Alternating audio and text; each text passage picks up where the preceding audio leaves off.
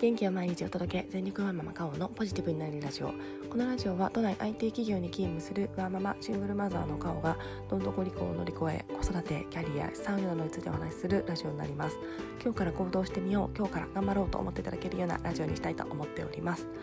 はいおはようございます。今は金曜日の朝になっております。えー、本当にあっという間にまた金曜日がやってきまして、えー本当に時間の流れは早いなと思っております。気づけばもう6月でですねあの会社で、えたまたまですね会議で夏休みの予定決まったらあのちょっと共有してねみたいなのを言われましてえもうそんな時間ということで、えー、びっくりしております。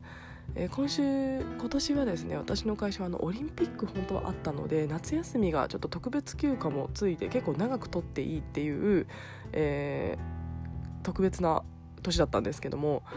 オリンピックはやらないわ。海外には行けなさそうだ。行けなさそうだわ。果たしてその長い夏休みをどうしようかなと今思っております、えー、でも早いですね。この間まで冬だと思ったらもう暑い夏になってるので本当に時間の流れってあっという間だなと思っております。え、で今日はなんですが、え、今日はですねちょっと仕事の話をしたいなと思っております、えー、仕事でですね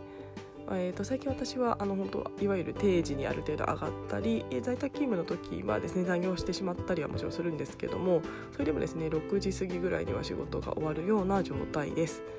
えー、普通じゃんって思うかもしれないんですけども私は前職そうじゃなかったので本当にそのありがたみを今感じております。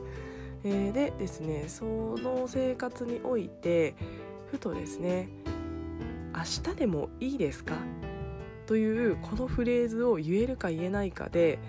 仕事の大変さっていうのは変わるんじゃないかなと思っておりますので今日はそんなお話ししたいなと思っております。それではよろしくお願いいたします。